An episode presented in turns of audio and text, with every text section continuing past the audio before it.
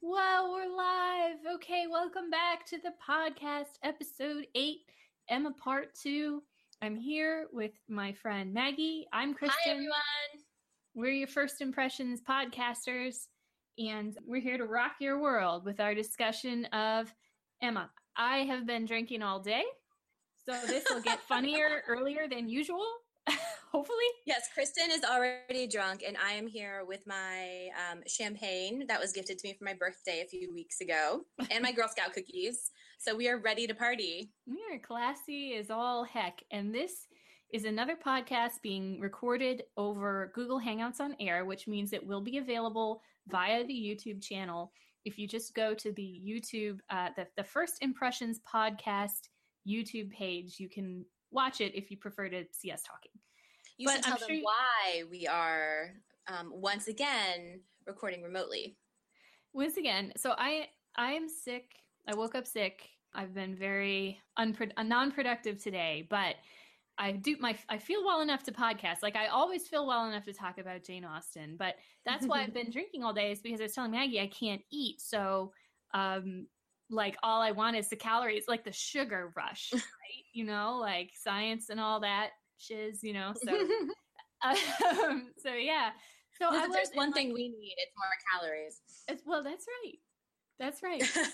and um, like, and I'm like in a weird head, like I'm so emotional, like I'm like in a weird headspace. I have you sound really on. High. Actually, I, it's I, funny. I like when I have two glasses of wine, and like anything can make me cry. Like, you talk about, oh, that puppy's so cute. I'm like, oh my god, you're right. So I was listening to music, and my favorite artist, Sufjan Stevens, came on. It was my favorite song of all time, Chicago.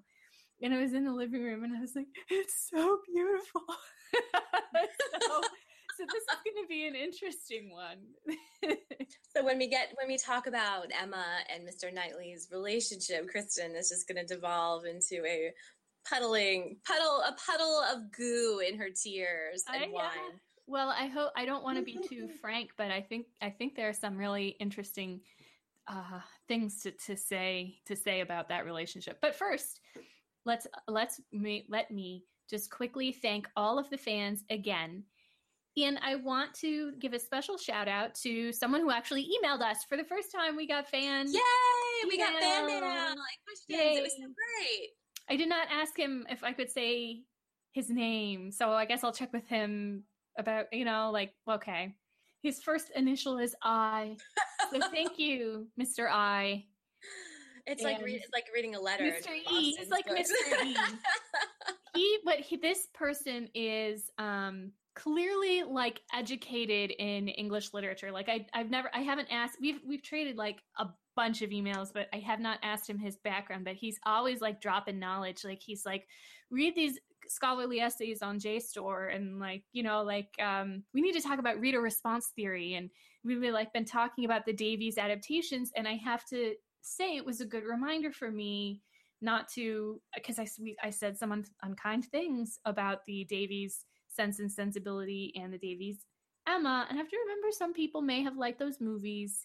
And so, and we also talked about Metropolitan and Whit Stillman, and maybe we'll talk about uh, that later. But do you think it's possible that Mister I is actually a pseudonym that Kevin has adopted because he knows how much you love Austin? So you're actually conducting this entire like secret scholarly discussion with your own husband? No, because I have not I been sexually harassed by Mister I, and I think Kevin, I think Kevin yes. would pretty much take the opportunity. We're we're apart right now. My husband is in Boise, Idaho right now, and the the long distance sexual harassment has already begun. I was like, Kevin would have opened with that. That would have been like Kevin's opening salvo, right? Okay. So thank you very much to Mister I. We really appreciate your emails and your um, brilliant commentary on the books. And thank you to everyone who has contacted us through our Facebook page, which we have a Facebook page. Yay, Facebook page. Yay. It's called First Impressions, obvi. Uh, and we also have a question, which we'll get to, I guess, at the end of this podcast. We had our first question. We kind of touched on it in our previous episode, um, but it's worth visiting again. So let's get to it, Kristen. I'm ready. Yeah. Let's do this. Without further ado. So this uh, entire episode, you know, or a lot, a large portion of it, we will devote to talking specifically about Emma and Knightley and how we feel about their relationship. Knightley? At, oh, yes. Knightley. Uh, I've never even seen him before. She called him Knightley. I think you mean Mister Knightley. Mister Knightley. No, wait, he's George, right? John is George. His brother. Can not you call me George? Like, that's yeah. the question. She's like, say, he's like saying at the end, he's like, Emma, don't call me Mister Knightley anymore. You've called me Mister Knightley since you were a child. It's weird. And, and and she's like, I can only ever call you Mister Knightley. I can't no, even promise. Weird. Let me tell you what's weird. He's sixteen years older than her. Yes. Which, when you reach a certain age, that type of age difference doesn't really matter. No. But he talks about her a lot when she was a little girl, and it's creepy. Well, we could we should talk about that, but but you're right. Like she says, I cannot even promise to equal the elegant terseness of Missus Elton and call you Mister K, because remember, Missus Elton calls yeah. her husband Mister E.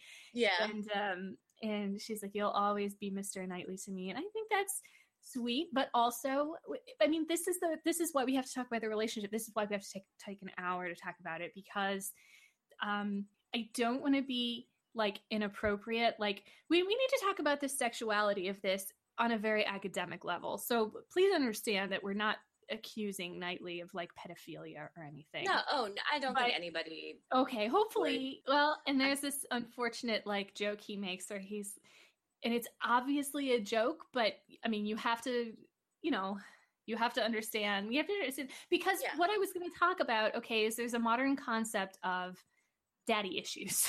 Okay. Yeah. Right. So right. women are attracted to men. So Knightley is, um, to use another very modern term, he really is a condescending mansplainer. I mean, he, mm-hmm. he takes Emma to task every time she does something that he does not agree with. And well, he is the only one who can see her faults and yes. the only one who will call her out on it. Right. Yes. And it's, she, he plays a very valuable role. And, um, but as I was saying last time, you know, unlike an Edmund Fanny Price relationship, he's trying to guide her and she's constantly challenging him and breaking out of the molds that he's trying to set for her in the path he's trying to lay forward for her. And that's why, that's why we can feel okay. I mean, all right, spoilers. That's why we can feel okay about this, because at the end of the day, they are intellectual equals. They fight, they both hold their own. And they, um, it's no longer like a, a, an older brother relationship or a guardian child relationship. She's grown up enough so that she can really, she can really hold her own. And that's where the, elect- the electricity and the chemistry comes in.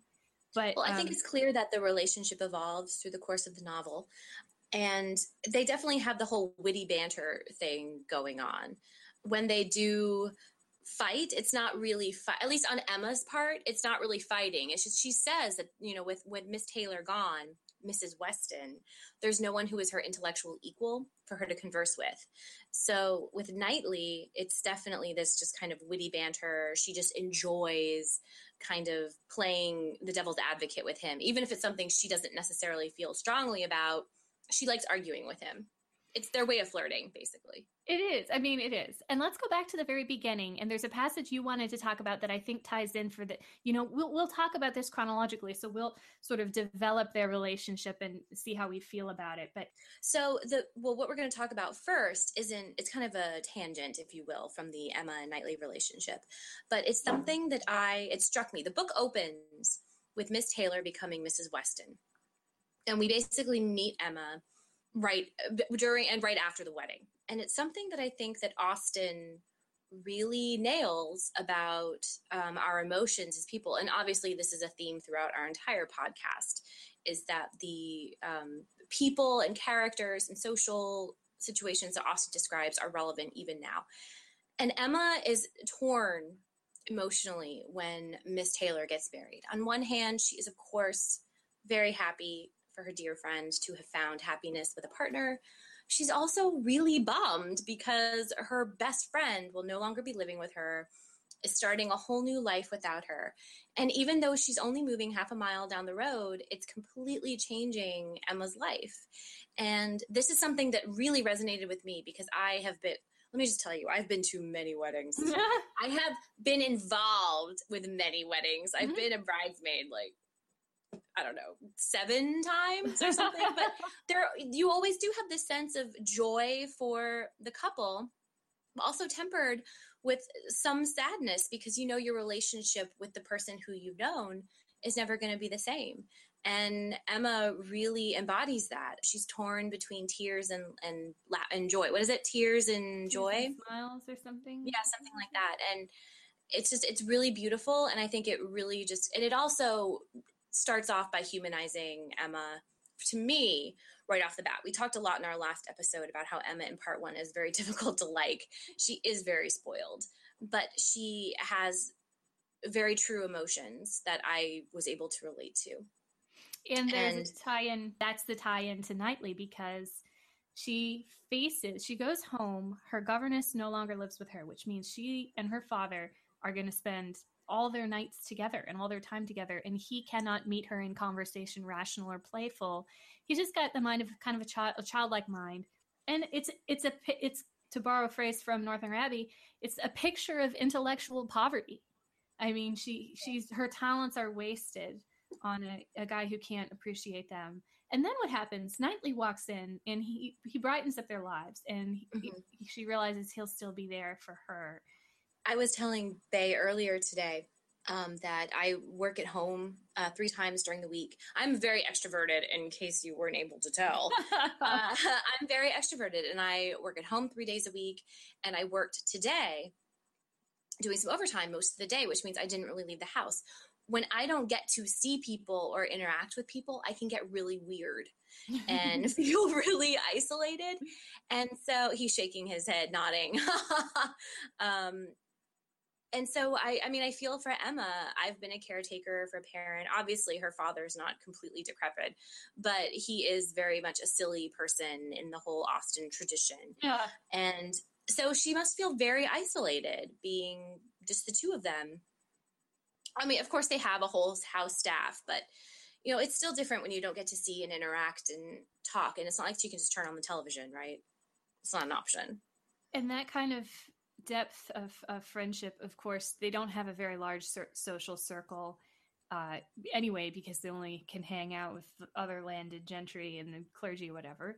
Right. Um, and and despite all- the fact that Missus Weston moves half a mile away, when they get an inch of snow on Christmas, when they're at the party, it's a real threat that they might actually be snowed in half a mile away. Yeah, and exactly. Not exactly. So that's what we have to talk about next. So I'm really glad you bring that up because Then, um, oh, well, you're welcome, Kristen. Yeah, you're brilliant. You're a ge- genius podcaster. The next thing that I um, was this sort of out of chronological order, but uh, to build their relationship, to build, to lay the groundwork of their relationship, what we observe through Austin's narration is that, I don't know if you've ever had this kind of relationship with somebody before where you're absolutely so in tune with them that when something is going down, you just look at each other and you both know what has to be done. Remember that uh, Mister Knightley and Emma are brother and sister-in-law. So when the extended family gets together, Emma's father gets into these conversations with Emma's sister. Now, Emma's sister is also a hypochondriac. So then they start trying, they start trying this one-upsmanship, which still happens at Thanksgivings all over the country of who knows more about your health and like what crazy trend.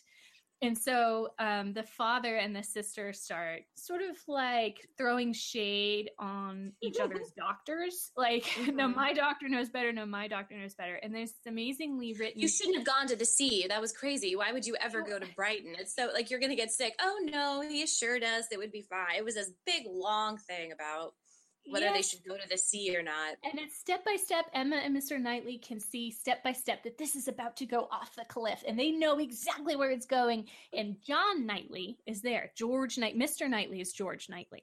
So his younger brother, who is married to Emma's older sister, this guy, oh, there's such a great way of describing it. He he has a bad temper. He really does respect his father-in-law. He really does want to get get along with everybody, but he's just bad tempers. He has faults of temper.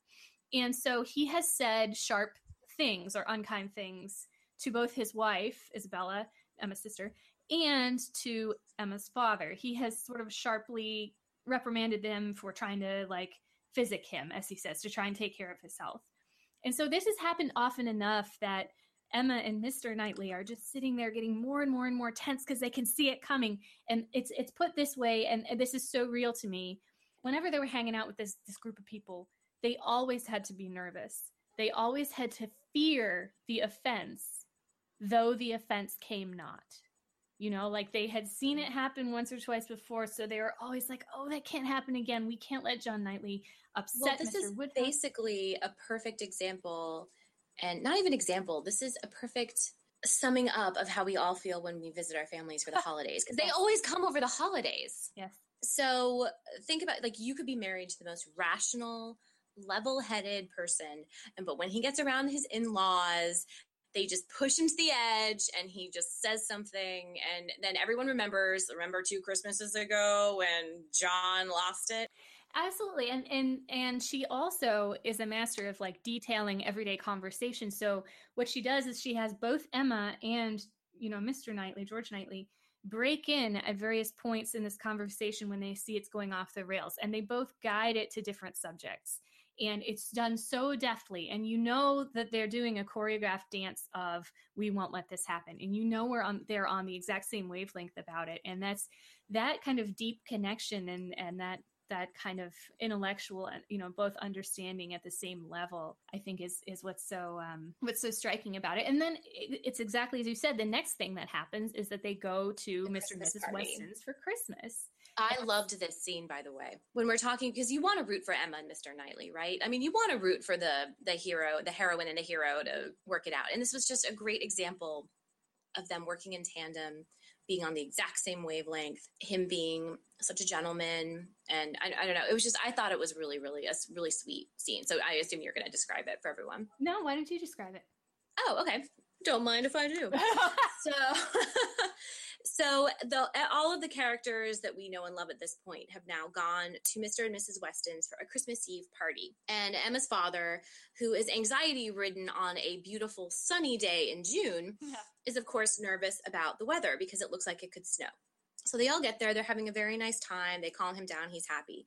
Um, I forget who it is who leaves the room but comes back and reports it has started snowing. So, of course, right. So, of course, Mister Woodhouse immediately starts panicking. We're going to be trapped here. We're not going to be able to get home. What are we going to do? Even if we ordered the carriage right now, there's not a guarantee we'd be able to get home. While all this is going on, George Knightley has surreptitiously left the room.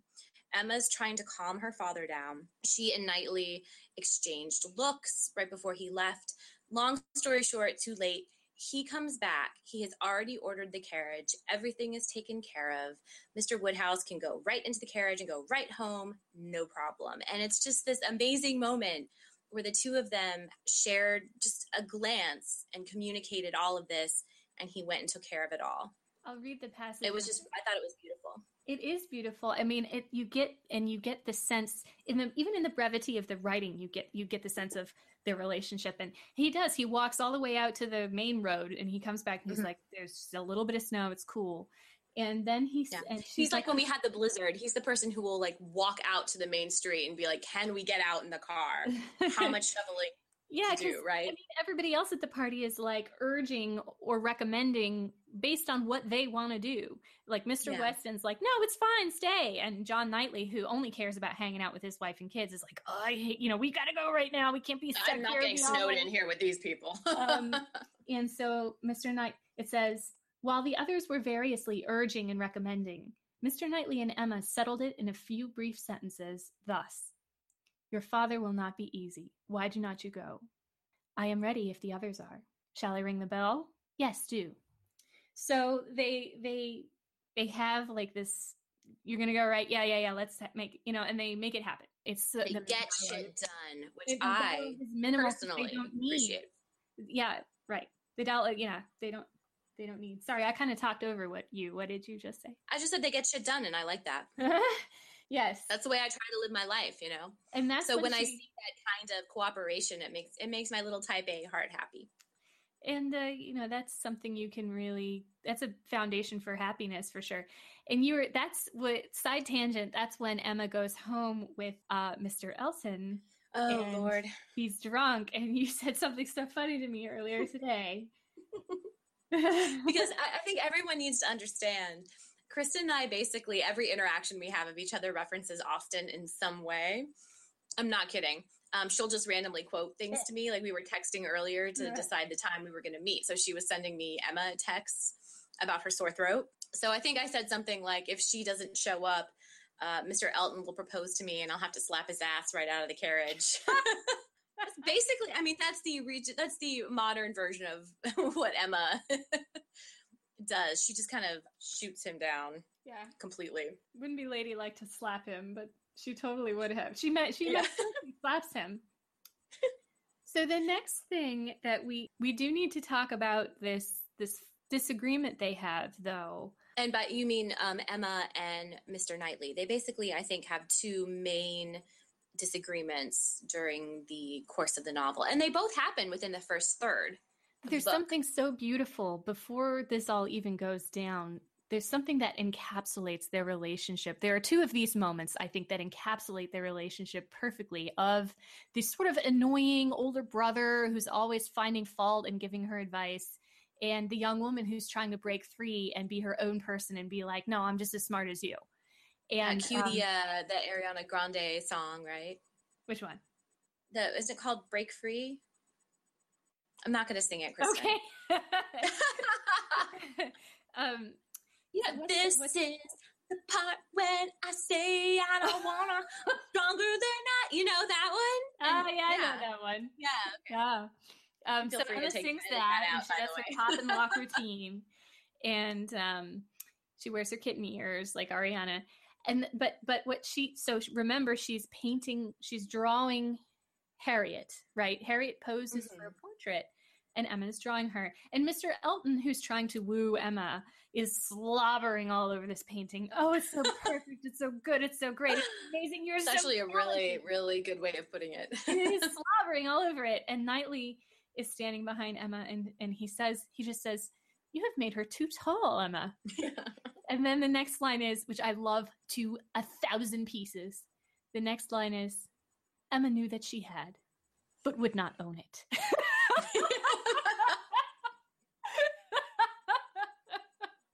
Um, my favorite part of this podcast is when Kristen says something that she finds hilarious and then laughs for like a full thirty seconds. Yeah, and I would say Emma is a comic creation, and there are so yeah. many parts that when I read them now, I laugh out loud. But but we, we'll talk about, so let's talk, let's move into talking about Robert Martin and Harriet Smith. And remember, the disagreement between them is that Emma wants Harriet to marry Mister Elton, and she's trying to get that worked out. Where in the meantime, Robert Martin proposes to Harriet, and he's Mister Knightley's tenant. So he's a farmer. Right. He's not genteel. Right. So then Knightley figures out that um, what's Emma is up to. And that's where they have the scene with the shooting arrows. And um, in, the, what, in the movie. In the movie. He explains to her, he's like, oh, you know. Um, but he's, I mean, he's right. He's just really condescending well, in his manner. Well, here's the thing. I feel like one of the things I really enjoy about their interactions is that usually they are both right in some way and both wrong in some way. Um, and he actually admits to her later that he was wrong about Harriet. She overestimates Harriet's, uh, how do I say this without being rude? Um, awesomeness. But he he really kind of underestimates her. Uh, in in uh, Gwyneth, oh, Lord, in Emma's mind, Harriet is kind of this. She is very much like Emma, because Emma just kind of projects herself onto Harriet, I think, a bit. And so she could totally marry someone like Mister Elton. And Mister Knightley is like, are you kidding me? They do, she doesn't even know who her parents are. Like, mm-hmm. this is not going to happen. She's the silliest girl. She's dumb as a rock, blah, blah, blah. And so I feel like he is overly harsh on Harriet, which later he does apologize for. Um, but I like that they're both kind of right, but both kind of wrong. And then they have this scene where they're sort of coming together and apologizing to each other and deciding to let sleeping dogs lie, basically. I yeah. mean, she's sort of got use, her And way. She uses the children, right? Emma yes, uses the her, children, her, she her, has her, that little her girl niece. in her arm. Yeah. And he's like, what, we he's can like, both agree that this child is adorable. Yeah, that's pretty much what they say. But one of the things they do say is, um, she goes, how fascinating that any discordancy between us must always arise from me being wrong. That's a yes. Oh, I loved that line because I don't know. I love my brother, but I feel like this is kind of the thing too. Like, oh, I'm always wrong, of course, of right? Of course. It's always me. It's never you. I'm always wrong. And he says, well, I am sixteen years older than you. And she's like, well, right. hasn't the lapse of twenty-one years narrowed the gap? But she's making yeah. a point. She's like, yeah, we're not, I'm not a baby anymore. You're not a sixteen-year-old. We're yeah. both adults now. And she's trying to hold her own. And then he says this, which is like, damn, Knightley. He says, I have the advantage of you in not being a pretty young woman and a spoiled child. Mm-hmm. It's like, damn, okay, just her drink in tell his us face. How you really feel. Like, she should have thrown her cocktail right in his face. But that she's used to hearing that from him. That's the thing about their relationship is he's always like yeah. negging her like that, you know, and um, also slobbering all she does, over. She doesn't seem to take it personally, right? She when he says yeah, things like that. It's stasis. That's their stasis.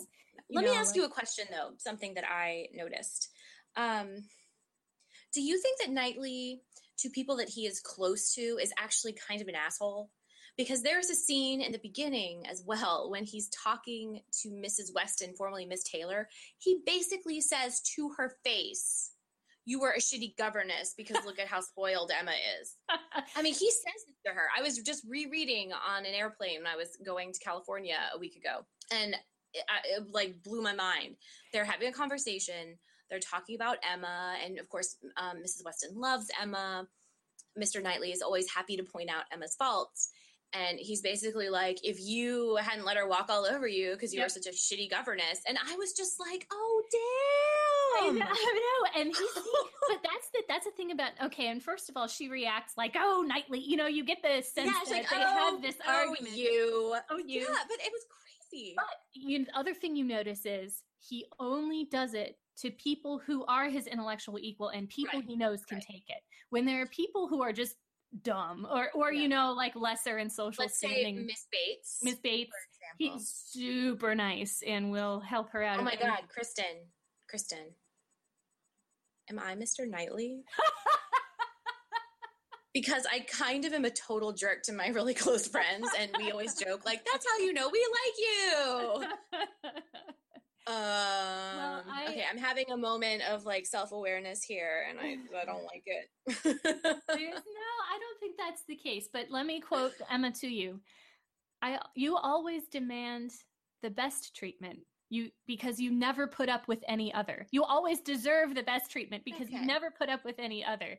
That's a quote from the end of the book that she says to him, I always deserve the best treatment. And I've always read that and, and thought, oh, is that how that works? Yeah. yeah. Like, so that's why I can be such a mean person. It's because I just demand the best treatment. Okay. But I, I, I feel I feel like if you establish yourself as a nice, easygoing person, when you try to push back on people who treat you kind of badly, it comes back on you, and people are like, why are you so mad? You know, like yeah. you're way out of control just because you're acting differently than you normally would. You're trying to stand up for yourself. Whereas somebody who's just always like laying it all out there and being blunt and saying what they really feel, those people get away with it with no repercussions. Their friends already accept that they're like that. And I think that's very true. Um, I mean, she says it as a joke in the book, but there's some, there's a ring of truth to that as well. Um, and well, she does. This is a good example. Sorry. I, I think this is a good example of how Mister Knightley, more than some of the other more recent, maybe Austen Um, love interest that we've looked at, is kind of more, maybe because he's older, he is like a more fully formed three-dimensional character.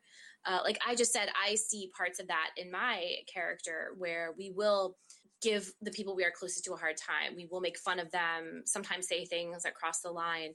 But that's a very um, real personality quirk to have. And while I think that maybe it's just because it's caught up in, I mean, when I make fun of people, I feel like it's kind of clear because of the language that we can use. they didn't, in Regency era, you know, it, you were kind of more restricted in the language that you, you wouldn't be like, Miss Taylor, you are the worst ever. LOL, you know, lols, you know, he wouldn't say something you like that. You have to be respectful. You have to like do your duty and be respectful. Right. But it's still, reading it now, you're like, that was really kind of harsh. But there are is, so many harsh slams in this book. There are so many yeah, times where I was like, damn, you know, like you, you were saying. Say, despite the fact that Mister Knightley, I just argued about how he kind of underestimated Harriet, you, I don't think you could argue that he doesn't see into the heart of people very well. I mean, it's probably really true that Miss Taylor was kind of a shitty governess, oh, yeah. right? Oh yeah.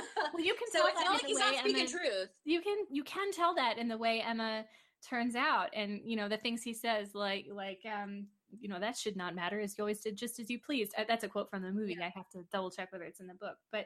Um, you know, you know that that's true because of how highly she thinks about herself, because you hear her narcissistic um, mm-hmm. flourishes in her own, you know, the author's narration, which is actually Emma's narration. And um, I, I, I wanted to talk about Jane Fairfax, and for, for our, our, for our um, fan, Mister I, there's a passage that we have to talk about that he's so right about. But so setting up Knightley. So Emma, Emma does not like Jane Fairfax, and we have always already covered last time why, because she's always cried up by everybody.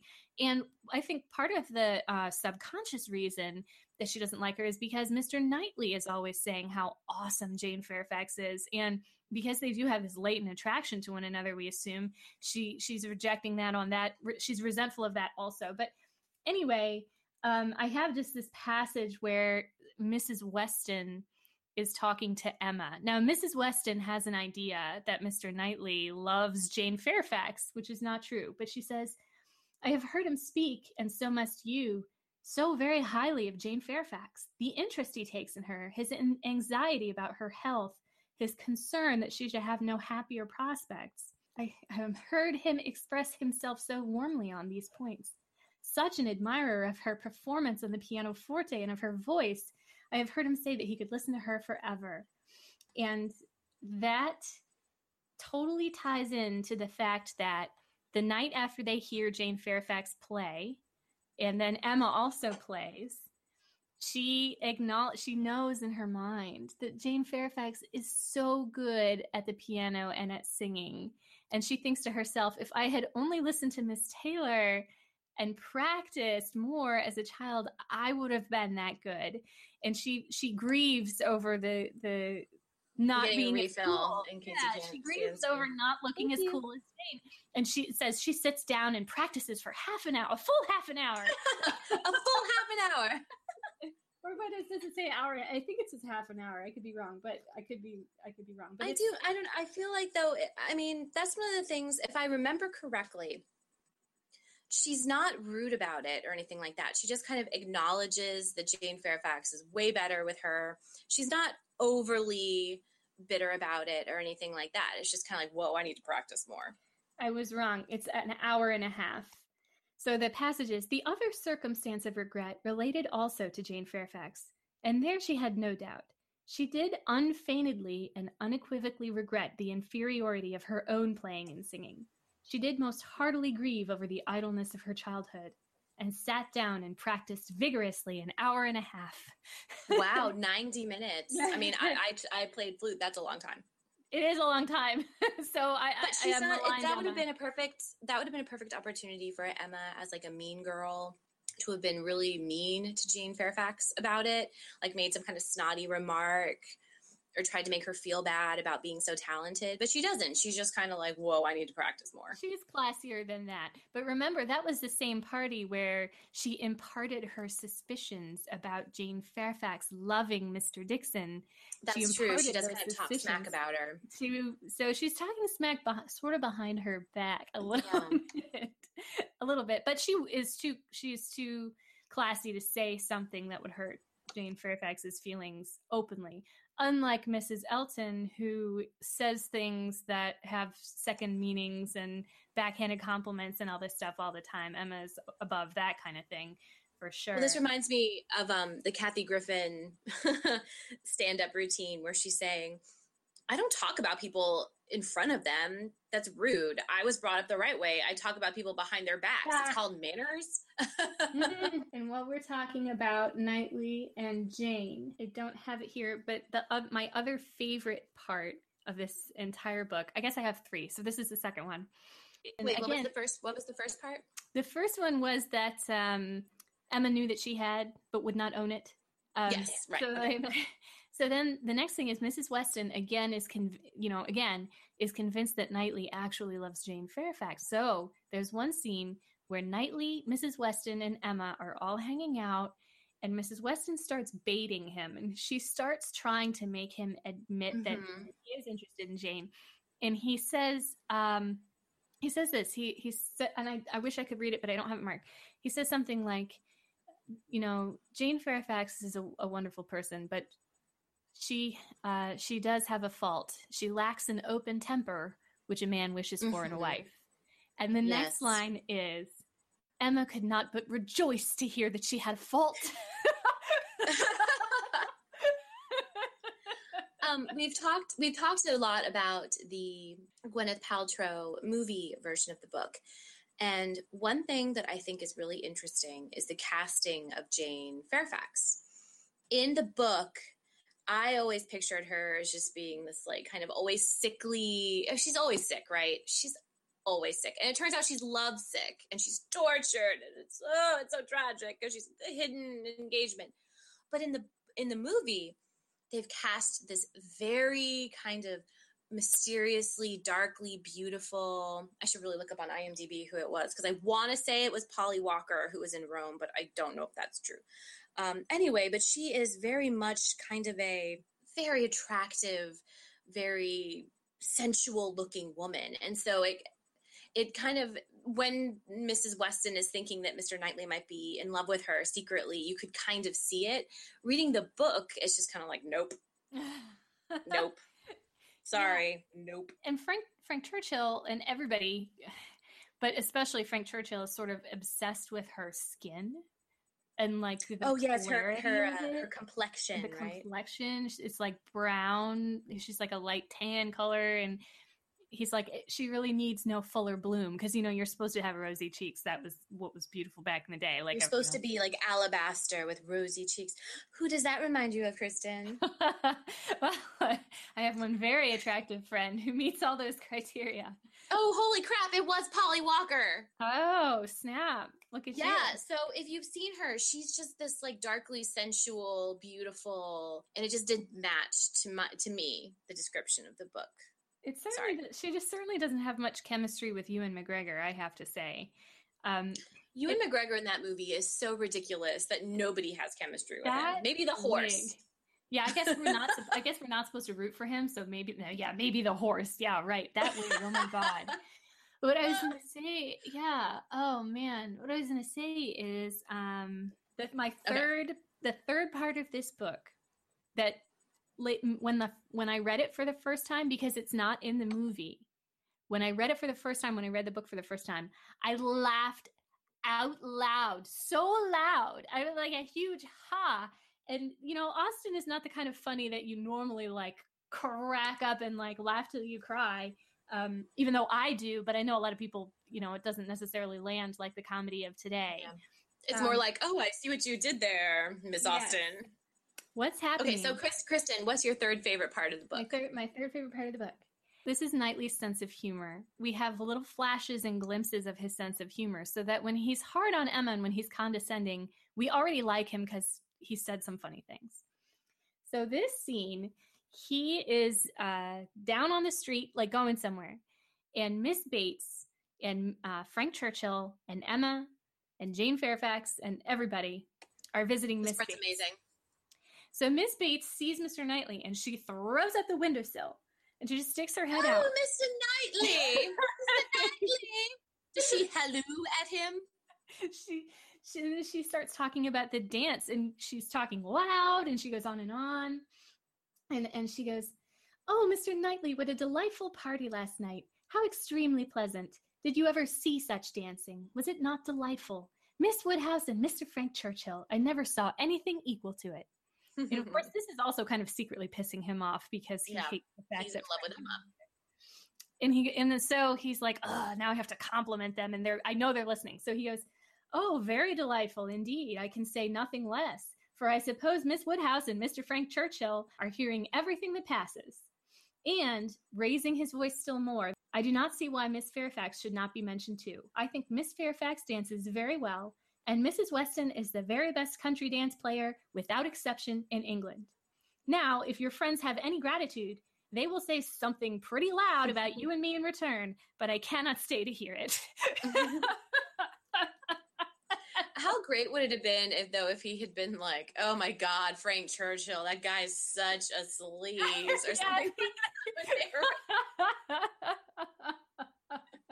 He's too classy, but uh, true. He, is, he is, and one needs hardly even to look at Mister Knightley to know that he is a gentleman. You know, what I was going to say that I forgot is that I, I was, you know, as I was thinking about this podcast and thinking about the things I want to talk about, I was also thinking when I saw the movie in theaters for the first time in nineteen ninety-six, I did not know the story. And again, the movie we're talking about is the Gwyneth Paltrow, Jeremy Northam adaptation. Oh, Jeremy Northam. So, I did not know the story at all. I did not know Emma and Knightley were going to get together. And being young and dumb, I missed some of the clues that the filmmakers planted. And Kristen, I also, you are adorable. What were you, like fourteen? How old were you in nineteen ninety-six? thirteen? I, I, I, I was. I was th- like thirteen, yeah. And um, I also missed the clue that when Emma is singing a song and Frank Churchill, in his peacocky way, just stands up and starts singing a harmony like a weirdo, They they they cut to Jane Fairfax's face, and now she is looking very, like, emotional. And having seen the movie so many times since then, I can totally see how they were setting up her feeling, like they were showing us right. her face, and you know, and um, but it's very subtle, and I did not pick up on it then, and I also did not pick up on the clues about Knightley and Frank Churchill until they're all at this dance together. So, and and even in the book, that it, at this dance, this is the first time that we start to feel Emma's attraction to Knightley physically. Uh, mm-hmm. There are very, very few physical descriptions of characters in Austen.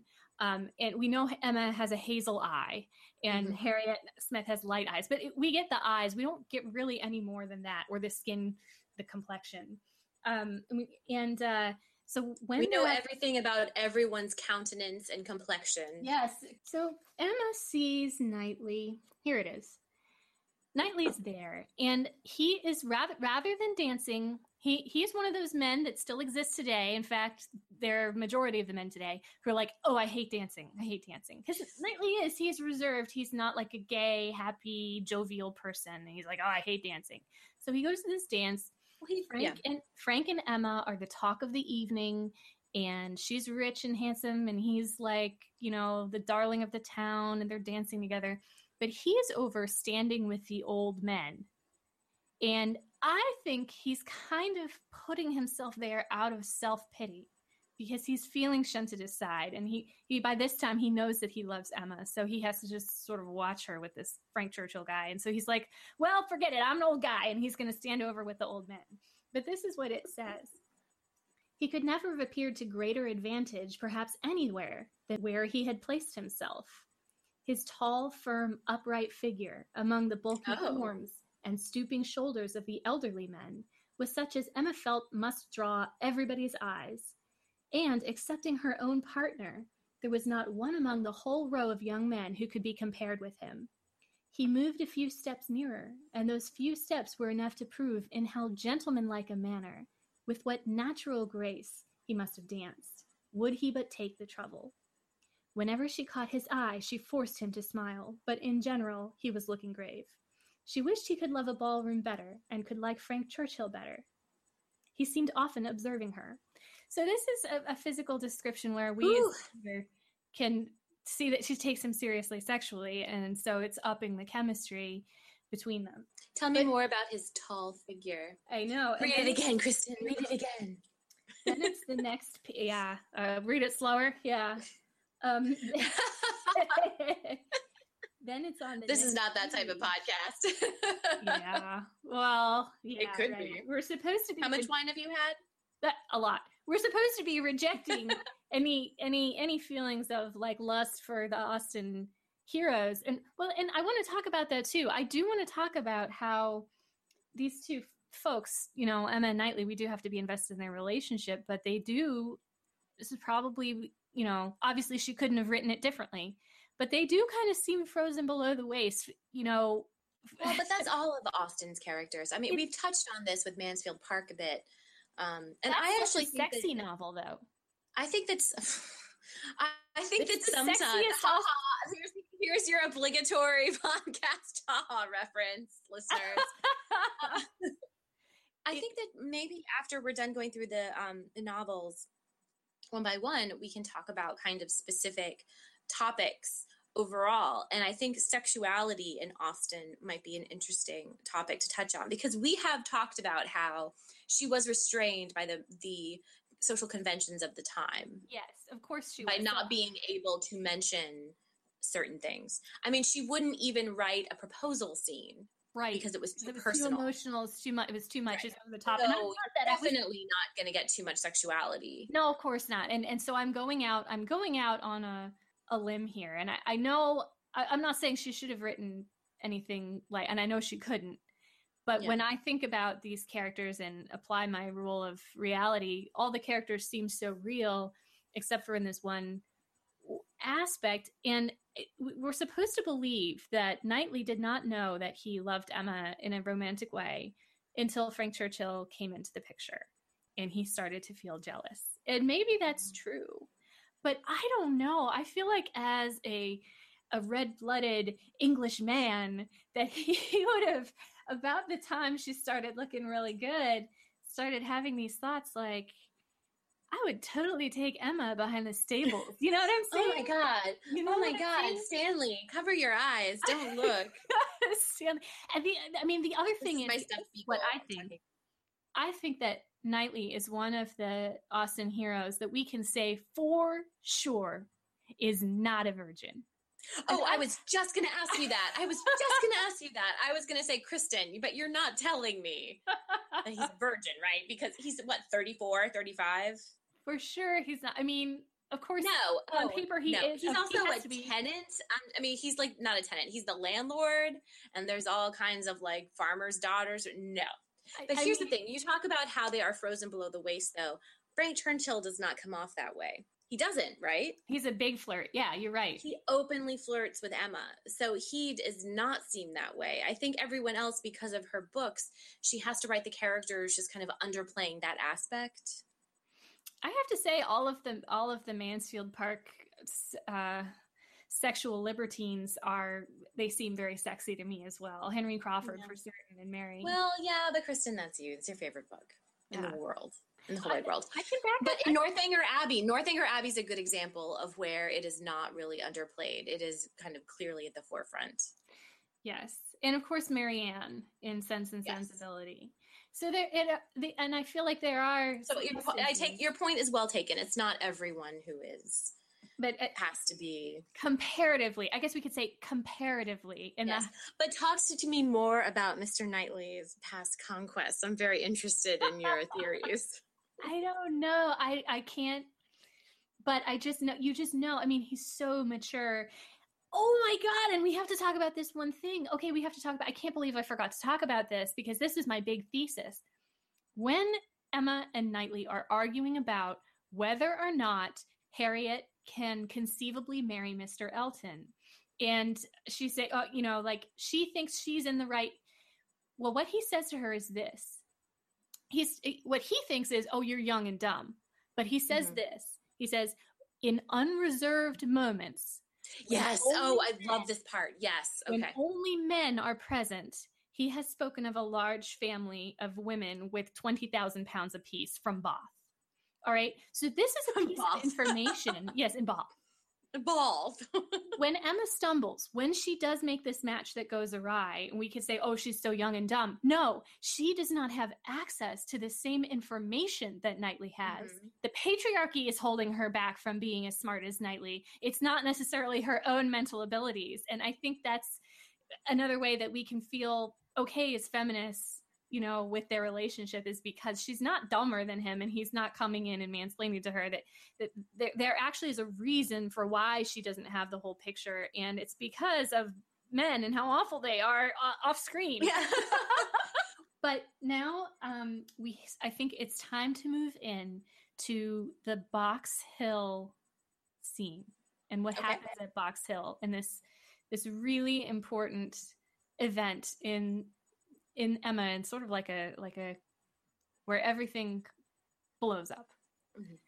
So, are you ready? Are we ready to talk about Box Hill? Well, I don't have any more champagne in the bottles, like ten feet away. So I can't get to it, but I think we're ready. So, as we know, so we're, they're, they're all at Box Hill. Pretty much everybody is at Box Hill, which is, and they're having a picnic. I mean, it's a sightseeing. It's kind of a, right. a day. But Missus Elton is sort of being, just, just sort of putting Emma down in these little ways, and mm-hmm. everybody's sort of in a bad mood. And the reason everybody's sort of in a bad mood is because many of them are unacknowledged lovers. Right. So Frank Churchill and Jane Fairfax have had a falling out, and they are un- very unhappy with each other. And is this is this the falling out of a result of Frank Churchill shamelessly flirting with Emma? That's part of it, and also the Mister Dixon thing. Well, that I mean, that's part of it, but also what happens is he's riding on a horse and he meets Jane Fairfax halfway down the lane, and he wants to walk her back to Highbury, and she's like, "No, if people see us walking together, it'll be." Mm-hmm. And he gets really mad, and that that's one of the things. I mean, I she doesn't like the Mister Dixon thing, but she she put up with it for a really long time, which yeah. is, is really surprising. Um. Given what a moral person she's supposed to be. um, yeah. Yeah. So what happens, because they have this lover spat. Oh, and the other unacknowledged lover, of course, is Knightley, who right. loves Emma. So Frank Churchill, being pissed off at Jane Fairfax, decides he's going to flirt with Emma. And he flirts. Even more than usual. Yes, even more. They flirt excessively. Um, and Emma says, Emma even knows. She's like, no English word but flirtation could very well describe their interactions. Mister Frank Churchill and Miss Woodhouse flirted together excessively. They were laying themselves open to that very phrase, um, and to having it sent off to, in letters to their extended relations, blah, blah, blah. And it, this is so interesting to me, too. This is another fascinating insight into people. Uh, it says, not that Emma was gay and thoughtless from any real felicity. It was rather because she felt less happy than she had expected. She laughed because she was disappointed. And though she liked Frank Churchill for his attentions and thought them all, whether in friendship, admiration, or playfulness, extremely judicious, they were not winning back her heart. She still intended him for her friend. So outwardly, they look like they're lovers. Inwardly, Emma's just pushing herself to fulfill a picture of what should be. And I think that's really interest- interesting. So then I think they, that's very relatable for people too, especially young women. And then this happens. Oh, and this this is so... Is this the Miss Bates slam? Not quite yet. Okay, that's epic. This is Mister Knightley, though. This is, okay, so here, here's Frank Churchill, and he's he's being loud, and he's saying loud things. And he says, I say nothing of which, which I am ashamed, replied he with lively impudence. I saw you first in February. Let everybody on the hill hear me if they can. Let my accent swell to Mickleham on one side and Dorking on the other. I saw you first in February.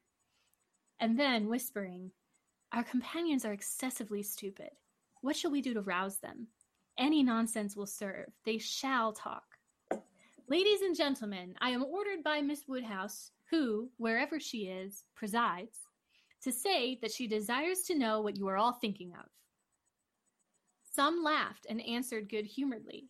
Miss Bates said a great deal. Missus Elton swelled at the idea of Miss Woodhouse's presiding. Mister Knightley's answer was the most distinct. Is Miss Woodhouse sure that she would like to hear what we are all thinking of? That is such a specific slam. He knows, she knows that she is behaving badly. Right. And that is such an open reproach. Like, is Miss Woodhouse sure she wants to know what I'm thinking? Like, it's well, she can such- also always be pretty sure that Mister Knightley is in some way being critical yeah, of her, right? Yeah, that's true. That's true. And she does laugh it off. She just laughs it off. But I'm yeah. here thinking, like, damn, Knightley. And then there's the, a lot of damn Knightley in this book. And then before we talk about the insults, I want to talk about uh, Frank and Jane. And they're hanging out, and they, they're within each other's earshot.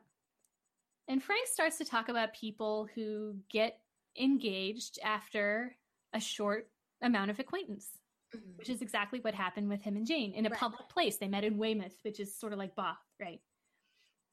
Uh, how well they suit each other, one another, he's saying about Mister and Missus Elton. Very lucky marrying as they did upon an acquaintance formed only in a public place. They only knew each other, I think, a few weeks in Bath. Peculiarly lucky. For as to any real knowledge of a person's disposition that Bath or any public place can give, it is all nothing. There can be no knowledge. It is only by seeing women in their own homes, among their own set, just as they always are, that you can form any just judgment. Short of that, it is all guess and luck, and will generally be ill luck. How many a man has committed himself on short acquaintance and rooted all the rest of his life? Shit, right? Miss Fairfax, who has seldom spoken before, except among her own confederates, spoke now. Such things do occur, undoubtedly. She was stopped by a cough. Churchill turned to her to listen. You were speaking, said he gravely. She recovered her voice. I was only going to observe that though such unfortunate circumstances do sometimes occur to both men and women, I cannot imagine them to be very frequent. A hasty and imprudent attachment may arise, but there is generally time to recover from it afterwards. I would be understood to mean that it can only be weak, irresolute characters whose happiness must always be at the mercy of chance, who will suffer an unfortunate acquaintance to be an inconvenience and oppression forever. Damn! Yeah. Like, damn. They are, that is like throwing down. That is like a really serious fight. It's like a really serious yeah. thing to say. Like, yeah, we're engaged. And I'm talking about how awful it is to be engaged to you in code. Yeah, she's like, I'm talking about you. P S. Yeah. yeah. Um, this is, but this is why, Emma, you are well served to read Emma more than once. Because yes. there are all these, oh, this is going to be great for Arnie. There's all these things going on behind the scenes. Absolutely. Uh, that as in your first read, you may not catch the um, all of the details and all of the foreshadowing. Yeah, and even halfway through the book, when you do get that chapter from Knightley's perspective, where Jane Fairfax and Frank Churchill, Knightley observes them passing a secret message back and mm-hmm. forth. And, and you know, as a reader, you read that and you're like, oh, a clue. Knightley, I mean, um, Dinkies. You know, Ch- Frank and Jane have something going on. I read that, and then I go on reading the book, and it's almost like I forget that I was told. Oh, I totally, it, I totally, I remember I first read this book in high school, and I was just completely taken by surprise. And then in retrospect, when you go back and read it, you're like, well, duh. But at the time, I was like, where did that come from? That's completely left field. And Jane, poor Jane Austen is like rolling in her grave. Like, really, Margaret? Really? I left you all of these clues and it's from the left field? Yep. yep. Maybe you should stop looking at the saxophone players during marching band and focus on reading my book. Wow, that was a little, was that too real? Wait. Wait. What? In my band, all the hot guys were in the trumpet section. Oh, it's interesting. But they're all assholes. This is true. All trumpet players are assholes. It's this true. is not true. This is not true. One of my dearest friends, Andrew, is a tum- trumpet oh, player, yeah. and he is okay. not. But probably, but he's not also in a high ginger. School. Probably not he's in high ginger. School. Though. Yeah, okay. I don't know. We'll have to ask him. Only I'll ask ginger him trumpet players are okay in my okay. book. The rest of them are a bunch of assholes. Um, it's true. You know it's true. Okay. You know it's true. Have some um, wine, Kristen.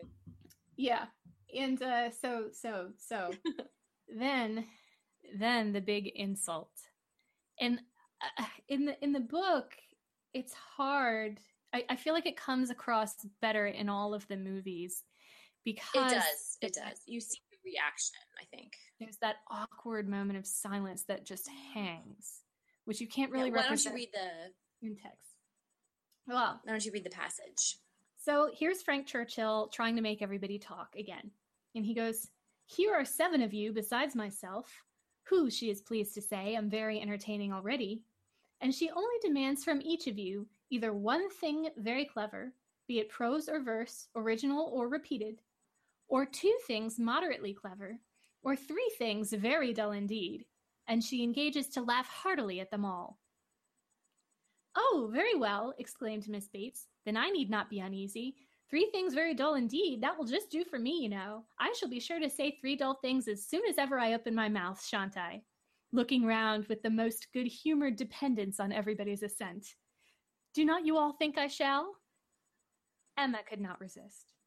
"Ah, ma'am, but there may be a difficulty. Pardon me, but you will be limited as to number, only three at once." Miss Bates, deceived by the mock ceremony of her manner, did not immediately catch her meaning, but when it burst on her, it could not anger, though a slight blush showed that it could pain her.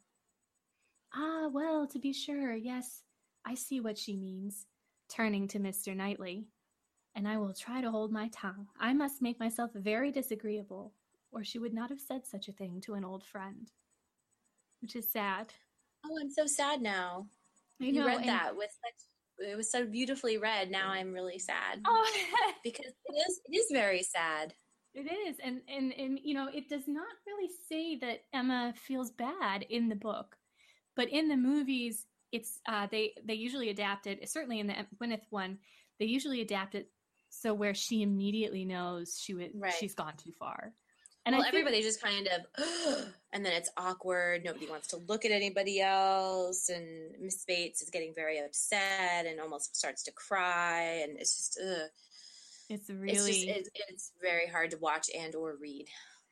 Sort of like us. I mean, I mean, that's Austin. Somebody taking someone else to dance is the highlight. It's like a huge crescendo of awesomeness. Yeah. Someone making an offhand comment that slightly, you know, this is somebody is a, the deepest low, because what we're talking but that about happens. What we're, yeah, it really happens. What we're talking about yeah. is the tiny trade-offs, the tiny back and forths of everyday life that make up our lived experience and. And can really hurt us on a regular basis. I mean, I get upset all the time. It's not like I ever have like a gigantic catastrophe in my life, but somebody said something that hurt my feelings. It was like a one-off comment. And I'm like, yeah. oh, you know, like those are the things that get us in our days. Those are the things that make up our life. And when, you know, I think we've all been there. I think we've all said something that thoughtless. That yeah, I was, I was going to say that I'm usually on the Emma side, where I say something, you know, trying to be funny, haha, yeah. entertain everyone because I'm the class clown, and it, it ends up being extremely hurtful. And I will then proceed to beat for years. I can remember something that I said in fifth grade mm-hmm. that was rude that I still regret. And we're talking like, what was that, like twenty-five years ago, if not more? Something so long ago, and I still regret saying it and hurting someone like that. And but this is why Austin is brilliant, because these are the lives that we lead even now. And we all understand what that can do to someone's self-esteem. You know, we feel mm-hmm. for Miss Bates a lot because it is a personal tragedy in a way. And and because her her standing in their social circle is so tenuous anyway, which is right. one of the bl- reasons that Knightley uses to get mad at Emma. Now, Knightley which, is... But I, let me just say before we get into that, that is actually one of the things. So we talk about him mansplaining to her all the time, but I feel like when he takes her to task for this, as the as a modern reader, you don't really understand why it is such a big deal until Knightley explains. Yes. The the difference in their social classes, the difference in their age, in their socioeconomic backgrounds. It all adds up to why this was such a misstep and so rude. Absolutely. And and in uh in the, the Gwyneth Jeremy Northam adaptation, as a young, as a reader, who, as a young viewer who did not know what was going to happen, feeling that pain of the insult. And then in the next scene, he he's sort of catching up to her. He's like coming from behind her and he's like, how could you be, he's calling to her, how could you be so yeah. unfeeling to Miss Bates? And then he's saying all of those things, you know, like, she cannot stop mentioning it. You really hurt her feelings. And Emma's like, oh, come on, come on. She's trying to defend herself, but she knows. But, you know, with Knightley, she always has to try to defend herself. So right. Emma's like, you have to acknowledge that along the good, there's an equal amount of the ridiculous blended into her. And he goes, were she, were she prosperous or a woman equal to you in fortune? I should not argue about it. And then he, in the adaptation, he grabs her arm and yanks her around and goes, she is poor, even more so than when she was born. And if she should see, live to be an old lady, she will sink further still. Her situation being in every way beneath you should secure your compassion. And he, he like goes off and he's mad. And he, it's really the anger of the spurned lover, but mm-hmm. it's also the anger of of a, of a guardian who had higher expectations and higher hopes. So it's right. it's all of that anger balled up together in this into this frustration. He's a frustrated a spurn, you know, like um, that's really spurned, but you know, sh- right. you know, he's not an acknowledged lover. And that was the scene. That was the scene for me. After I watched that, I was like, I cannot oh, wait. I get it. to see this movie again. I cannot wait to see this movie again and watch that scene again, because that just came out of nowhere and it was like, pow, you know, like right in your face. Mm-hmm. He was really pissed off. And um, is it, I, I don't know if it's in, the, I don't know if it's in the movie, but in the, I know it's in the book where he is taking her to task and he says, and it's not just the difference that she's poor, but what I remember very vividly is, and of course I can't quote it because I'm not Kristen, but basically when Emma was a little girl, she would be honored if Miss Bates would pay her attention. But now that Emma is grown, it's the opposite. And because she is now the daughter of a very wealthy man, it's the opposite. And Miss Bates is flattered when Emma pays attention to her.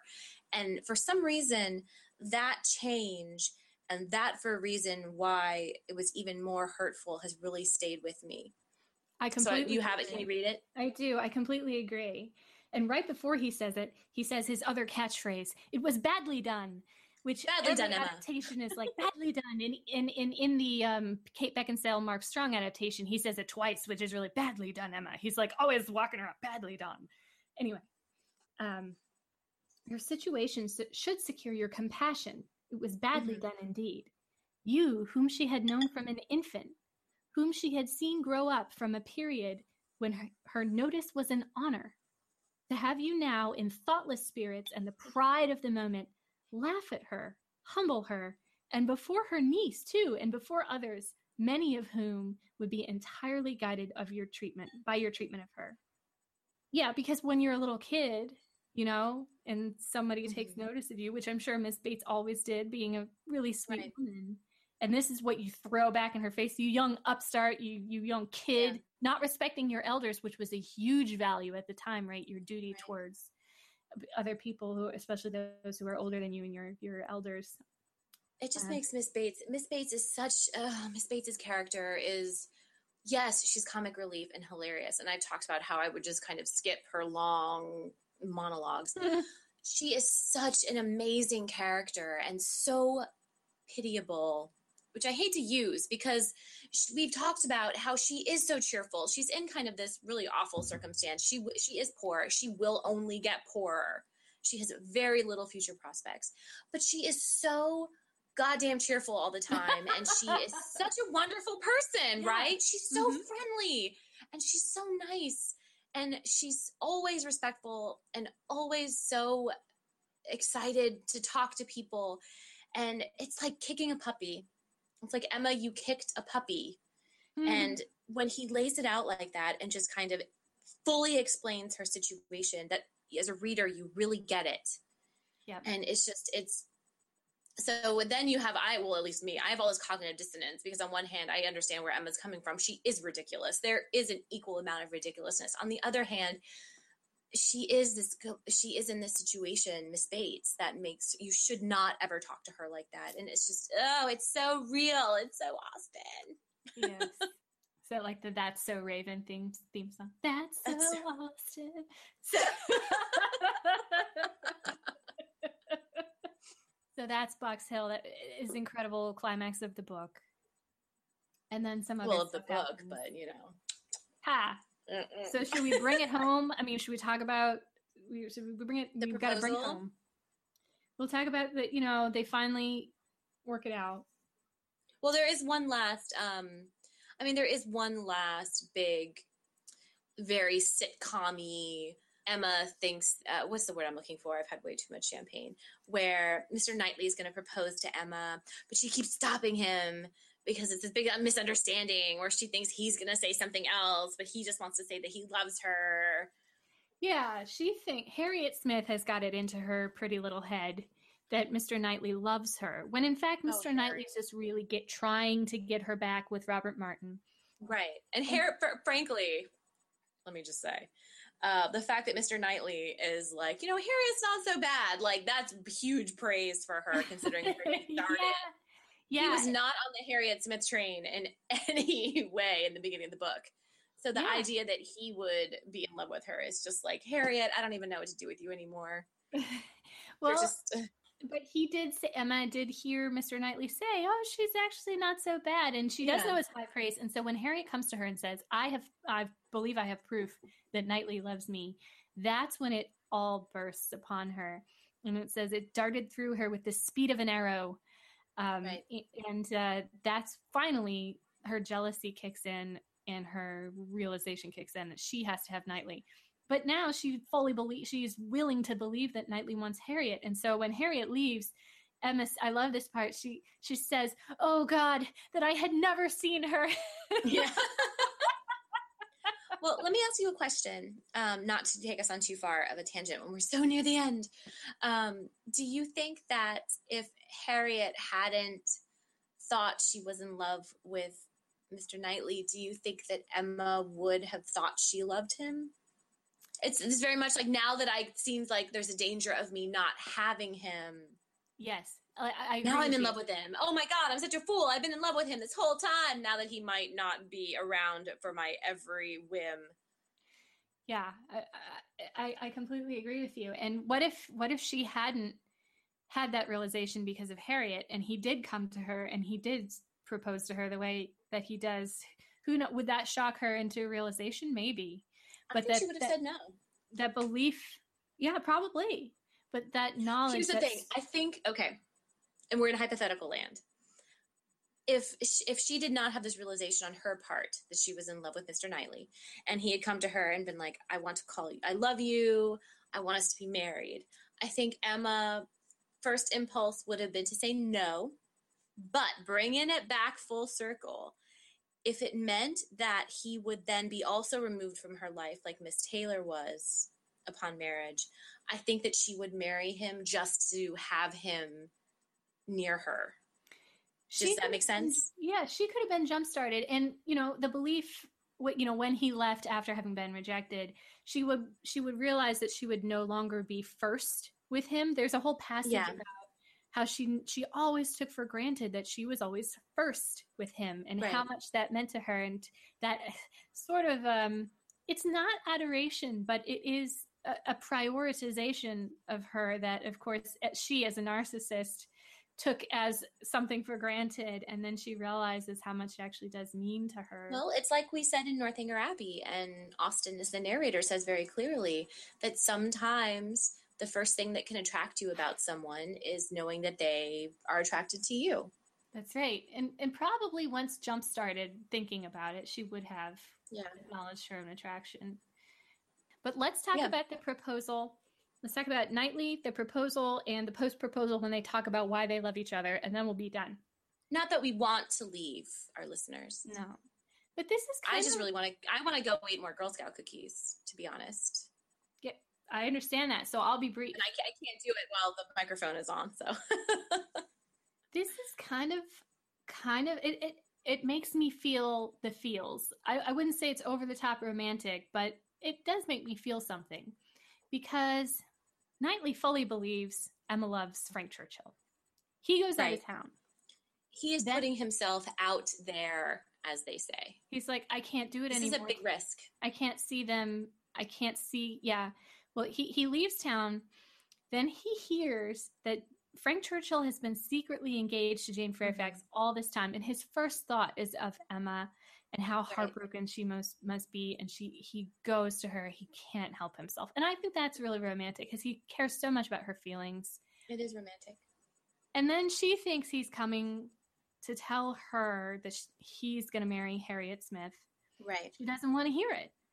This so, is the wacky sitcom misunderstanding. Yes, this is sitcom, and it's sort of, it's, I mean, it doesn't read as over-the-top comedy, but it is a sitcom-y no, type yeah, thing. I don't, I don't say that to disparage the plot.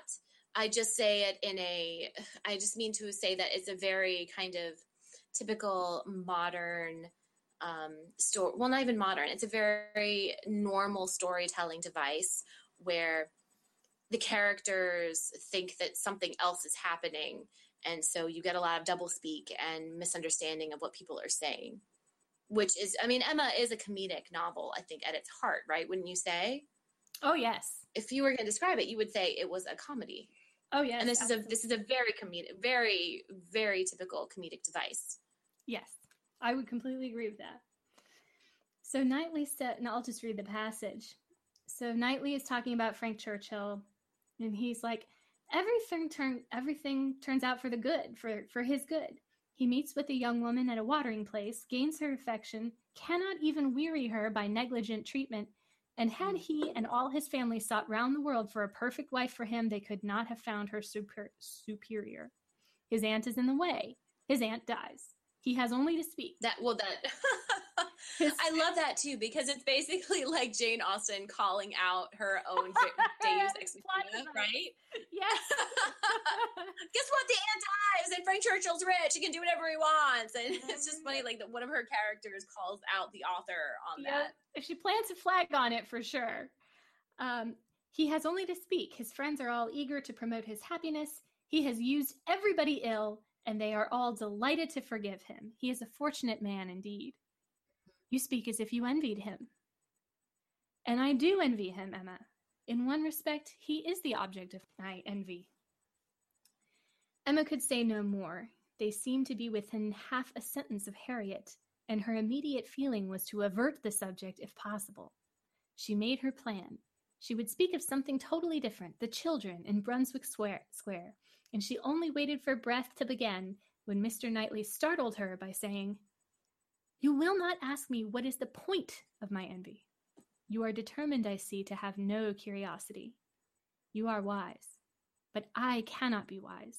Emma, I must tell you what you will not ask, though I may wish it unsaid the next moment."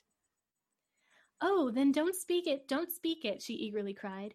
"Take a little time, consider, do not commit yourself." "Thank you," said he, in an accent of deep mortification, and not another syllable followed. Emma could not bear to give him pain. He was wishing to confide in her, perhaps to consult her. Cost her what it would, she would listen. She might assist his resolution or reconcile him to it. She might give just praise to Harriet, or, by representing to him his own independence, relieve him from that state of indecision which must be more intolerable than any alternatives to such, as mo- such a mind as his. They had reached the house. "You are going in, I suppose," said he. "No," replied Emma, quite confirmed by the depressed manner in which he still spoke. "I should like to take another turn. Mister Perry is not gone." And after proceeding a few steps, she added, "I stopped you ungraciously just now, Mister Knightley, and I am afraid gave you pain. But if you have any wish to speak openly to me as a friend, or to ask my opinion of anything that you may have in contemplation, as a friend, indeed, you may command me. I will hear whatever you like. I will tell you exactly what I think." "As a friend," repeated Mister Knightley. "Emma, that, I fear, is a word. No, I have no wish. Stay, yes, why should I hesitate? I have gone too far already for concealment. Emma, I accept your offer, extraordinary as it may seem. I accept it, and refer myself to you as a friend. Tell me, then, have I no chance of ever succeeding?" He stopped in his earnestness to look the question, and the expression of his eyes overpowered her. "My dearest Emma," said he, "for dearest you will always be, whatever the event of this hour's conversation. My dearest, most beloved Emma, tell me at once. Say no if it is to be said." She could really say nothing. "You are silent," cried he with great animation. "Absolutely silent. At present I will ask no more." And then he says stuff like, I cannot make speeches, Emma. If I loved you less, I might be able to talk about it more, but you know what I am. You hear nothing but the truth from me. I have blamed you and lectured you, and you have borne it as no other woman in England would have borne it. Bear with the truths I would tell you now, dearest Emma, as well you have borne with them. The manner, perhaps, may have as little to recommend them. God knows I have been a very indifferent lover. But you understand me. Yes, you see. You understand my feelings, and will return them if you can. At present, I just ask once, only once, to hear your voice. Which is pretty, which is pretty romantic writing, I have to say. It really gets me every time, because he's it's not overblown. It's the language of, like, real feeling, where he he's like, I can't do I I'm not good at this. Like, I don't know what to say. And I just really, I feel like it's really affecting, and it's very him, and it's very, fits the character so well, and is it beautiful? It is, it is romantic, but I remember the first time I read it, and I was just kind of thinking, the part where he calls her beloved, and I remember going back and thinking, did, wait, did he just propose? He never actually says, will you marry me? Let's get hitched. I want, like, in the, the movie, he says, I wish to call you wife. Um, in the book, he doesn't say anything like that. It's the fact that he uses the word beloved is kind of the big clue. And I remember just reading it and being like, oh my gosh, he's proposing. Like, this is it. This is it. There's no down on one knee. There's no grand gesture. It's, by modern standards, it's not still exactly clear what he's asking for a while. For, what he's getting at. What he's asking for is her permission to try to make her love him. Mm-hmm. It's like a permission to. It's like, which is every ask? woman knows is totally sexy, right? It's like the first. It's like it's like very weird. There's really no no modern analog. Because it's like you need permission to try to make someone right. fall in love with you. It, I mean. But it's very sweet because we have never seen him be so doubting right. of himself. Or we've open never with seen, his own feelings. Right. We've never seen him as a character be not sure of something that he has said. So the fact that he is almost asking permission to get her to love him. It's very, I don't know, it's very sweet. It is very romantic, I think. I think it's romantic too. And, and there are so many beautiful passages relating to it. But the final thing we'll just talk about is that once they get together, we can talk again about how we feel about him being a father figure and growing into a lover. And there was that reference you made to him loving her when she was like thirteen or whatever. But this is so adorable because he's talking to her. Um, he's talking to her about why he fell in love with her. And he's like, I just, I was so invested in you. In the beginning of the book, it talks about him like saving things that she like made mm-hmm. because he thought they were like proof of her intelligence and her good judgment. And she Which, by the way, Harriet does too. Yeah. Oh yeah. That's such a good point. That's such a good point. Damn it, Maggie. She has her little Jeez. she has her little box of things from Mister Elton, Most right? Precious treasures. Right. Um, he says, how often when you were a girl have you said to me with one of your saucy looks, Mister Knightley, Mister Knightley, I am going to do so and so. Papa says I may. Or I have Miss Taylor's leave, something which you knew I did not approve. In such cases, my interference was giving you two bad feelings instead of one. And I just think that's adorable. And so, and he's saying, he says something like, by dint of imagining so many flaws in you and trying to correct you so much, I must have been in love with you since you were thirteen at least, which today is like, okay. Well, you know, and this is the thing, gross. this is the thing. As a modern reader, that's very squicky, right? But at the time, it, well, first of all, it was not unusual for women to marry very young. Maybe not thirteen by that time, but still it was not unusual. And second, when you have such a restricted social circle, the idea that you would marry someone that you've known your entire life was probably not that. Not that, unusual. yeah. Right, you marry your cousin too. Within the book, how many people do we see Emma hang out with? It's like, like three twelve. People. Yeah. yeah. Um, and then this is such an adorable passage too. he said he doesn't want her to call him Mister Knightley anymore because right. was, like we were saying, you know, he used to be Mister Knightley, the authority figure. Mister Knightley, you always called me. Mister Knightley. And from habit, it has not so very formal a sound, and yet it is formal. I want you to call me something else, but I do not know what. George. I remember calling you, I remember calling you George in one of my amiable fits about ten years ago. I did it because I thought it would offend you. Yeah. But as you na- as you made no objection, I never did it again. Cannot you call me George now? That's one of my favorite lines in the whole book. And cannot you call me George now? It's so it's written so. So do you think that Emma continues to call him Mister Knightley? I guess it's not unusual for married couples then to refer to themselves as Mister and Missus Impossible. But even in private, it's a little weird. I never can call you anything but Mister Knightley. I will not promise even to equal the elegant terseness of Missus Elton by calling you Mister K. And then she says, I'll call you once by your Christian name when we get married. It's cute. Mm-hmm. All right. So do you think she calls him that in private? Mister Knightley, it's time for bed. Yes, I, I do. I do think oh, so. That's, that's a little weird then. But I don't. I also gravitate to men who, I mean, obviously I did not marry one, but I also gravitate to men who are constantly telling me to be better and trying to. Oh, interesting. Trying to be better.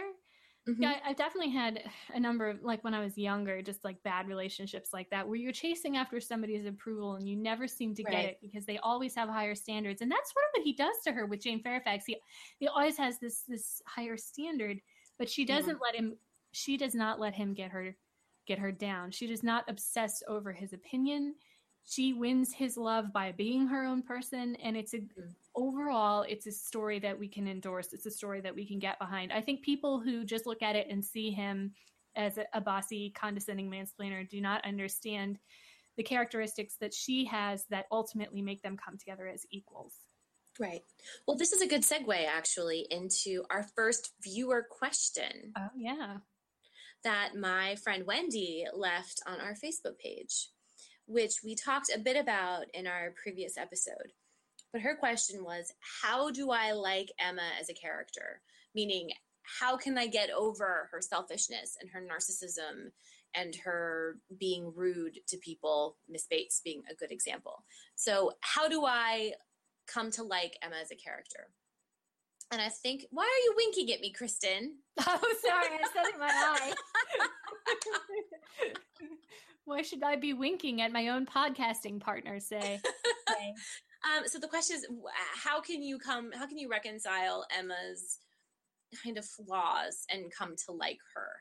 And I think that if you go back and read the book again, I think it's easy to kind of paint Emma into a corner as the mean girl, as we've talked about. Um, but I think we have, as we've shown through our discussion these past two episodes, there is a lot of facets of her character that are not negative. I think she, she, We have not, we did not, I don't think we mentioned this, but she goes regularly to the poor people in the area and brings them food and cares for them when they're ill. And she takes Harriet with her during one of the visits, and she cares for her father, and she loves her friends. And I think she would do anything for her friends. And I think there's actually a lot about Emma that's likable. Faultless in spite of her faults, Mister Knightley says, or, or thinks anyway. And I tend to think that Mister Knightley is actually too hard on her. She was only twenty-one, right? When right. I was twenty-one, I was a mess. I know. So I know. Emma's, yeah. She runs that house. She runs, she and Mister Knightley basically run the whole estate for her father. Yes. I mean, I think Emma has actually got a lot of things that are very positive in her personality. She's so, extremely mature for her age, mm-hmm. especially having been raised with, you know, by a woman who always indulged her and a father who always indulged her. Right. So it's almost like we're lucky she turned out as well as she did. And if she does tend to indulge her selfishness and her wanting to be liked and things like that, you have to, she is twenty-one. I mean, come on. Who can't relate to that? Right. So I, I think that it, it can be difficult to like Emma as a character at first blush, but on a closer reading, and I think if you go back and reread, I think that you can really see the good parts of her character. They really shine through, especially by the end. Look. You do have to look, but they are there. Austen gave us a solid foundation for her. It's just that people like me who are always the super shy nerdy girl getting picked on don't have a whole lot of uh, sympathy, patience. Yeah, I don't well, know. It's what... hard to have sympathy for. I mean, Austen tells you in the first sentence of the book. Yeah. Handsome, she's Handsome, rich. Handsome, clever, and rich. She's got everything going for her, right? Oh, so man. We're already predisposed to be like, what a bitch. You know, that's the way Jane Fairfax thinks about her too. Yeah. Oh, yeah. But then even later, even later in the book, Emma really regrets not being closer friends with her, which I thought was a really mature thing to realize. Yes. She has, the, the fundamentals are there. She's just learning to self, to course correct. And Frank Churchill, when Frank Churchill comes in, he definitely kind of brings out her less positive qualities. Mm-hmm. Um, and we've talked about that too, how sometimes you get around people where you can just kind of be a total jerk with, and that's fun, but they may not be necessarily the best people for you to hang out with um, and show your good qualities, because they basically just sit around and, you know, talk smack about people and are yeah. jerks. Yeah, they love um, it. Yeah, yeah, it's the best. Krista and I are friends. I'm her Frank Churchill. uh, so thank you for your question, Wendy. We'll encourage everyone to send us questions. You can either send them to our First Impressions Facebook page or our email, which Kristen will let you know what it is. It's firstimpressionspodcast at gmail dot com. So please send us questions, um, and we have a special guest coming up for our next episode, which we're very excited about. We'll just hint at it now. Um, what other old business do we have? We needed to tell people what we've been drinking tonight. I'm drinking another Idaho wine from Koenig Vineyards. Oh, Lord. Uh, my bottle has absconded to the other room. Oh, here it is. Thank you. I have been drinking this fabulous bottle of champagne. It's called Pommery. It is a product of France. It was a birthday gift from my wonderful friend, Kim, who was one of my jazzercise instructors, who is amazing. So thank you, Kim. Um, I did not drink it my birthday weekend. I saved it for another special occasion, and I thought tonight would be a lovely time to drink it. It was delicious, not too dry. I very much recommend it. Um, do we have any other old business, Kristen? No, I don't think so. Yo, this podcast has gone on for two hours. Really? We went for two hours? Yeah, because we wow. started at seven thirty. It's anyway. Well, you know why? Why? Because there is a lot to take out.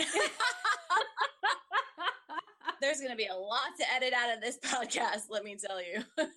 Oh, yeah. Oh, my God. It's going to be such hard work. All right. No, it's going to – we appreciate it. Everyone – so I just want to lay out right here for everyone, and I don't know if Kristen will leave this in, but I just want to say Kristen does all the work of this podcast. She comes up with the topics we're going to, yeah, have another drink, Kristen. She comes up with the topics we're going to talk about. She writes outlines. She obviously has an encyclopedic knowledge of Jane Austen's books. She edits everything. She spends hours upon hours improving the sound quality and editing it. And I basically just show up and make a bunch of stupid jokes. She brings so, the funny. That's the reason well, everybody listens is because because no, I don't. I don't think that that's true. I know. I don't think that's true. I think that people listen because they like hearing actual literary discussion, um, which you provide, and hopefully I can provide um, some funny comments. But I think that. You've also made some you very do all the hard work. And so I just want everyone to know that I am extremely grateful for all oh, the hard work that you put so in on nice. This. Thank you so much. And you have made, don't don't undersell yourself, because you have made some very insightful points too. Oh, well, thank you, Kristen. Arnie will be with us next time to drop the knowledge. So yes. Oh, get ready, listeners. Get ready. Get ready. This is our special guest. He is a, oh, what is it? Like the B D F, like big deal fan. Yeah. In the, that, that's the like nice way of putting it without the profanity. Um, in the Jane Austen community, we are very excited for our next um, episode to have a special guest who is let's. He has some really, really great um, sort yes. of not in the mainstream theories. Yeah, so it's going to really be fun. Pushing the community. I think he's really push, pushing the community to open their minds and take a look at some things. And there are things that he has told me that now I now that I have seen them, I cannot unsee them. And what I'll has just been seen cannot be unseen. Yeah. I'll just give you this taster, listeners. The name Jane Fairfax is repeated ad nauseum in Emma, to the point where it's almost fetishized. Why don't they just call her Miss Fairfax? Mm. And also, Jane is the the name of Elizabeth Bennet's older sister. So I wrote to right. Arnie, and I was like, why did she give not one but two characters her own name? As an author, you're doing that. You you know you're doing that for a reason. I feel like you'd have to be doing that for a reason. Otherwise, it'd be weird. Yeah. And so he was like, Kristen, call me. So Kristen picks up like her red phone that connects directly to Arnie. Yeah, the Arnie phone. And he blew my mind, and now I can never unsee the things that he said, and it, they're fascinating. And um, there's theory, and it, anyway, and you know, you know, we were talking about this book, Among the Janeites, and we did yes. praise it, and and there it, overall, overall, it is worth reading. But uh, Arnie is discussed in that book. And he has discussed uh, that the author is not generous to Arnie. She takes a very dim view of him, and I think she does him a disservice. Mm-hmm. I think she is not open to the fact that, you know, he's done a lot of research and is worth respect as a person. Right. So we're, well, we're going to give him his, his forum. Yes, we are. We're going to give him explain his, his theories. And um, perhaps if there is any kind of advanced reading or something that Kristen can recommend that our um, more obsessive listeners uh, might want to look at or read before listening to the episode, we can share that on our Facebook page. Absolutely. I'm sure that he has many articles that he has written. Oh, yes. Many. Oh, yes. There's a blog. Yes, the Sharp Elves Society. Yes, I will so share it on Facebook. Definitely share a link to that. Yeah, for people to read. Well, so we're very excited. So this will be our Emma part three coming up, because we right. are going to be talking to Arnie in the context of Emma. And I'm super excited to talk to him, by the way. Kristen and he have had a re- uh, I don't, relationship. I don't, you know what I mean? Friendship um, for several years, I believe. That's right. Yeah, but I have actually never met him, never talked to him. So I am really excited yeah, uh, to talk to him and hear his ideas and his theories. I'm just, I'm really ridiculously excited for it. Yay. So Yay. On that note, we'll go ahead and say goodbye, listeners. And right, hope bye, everyone. All right. Thanks for listening. Thanks for listening.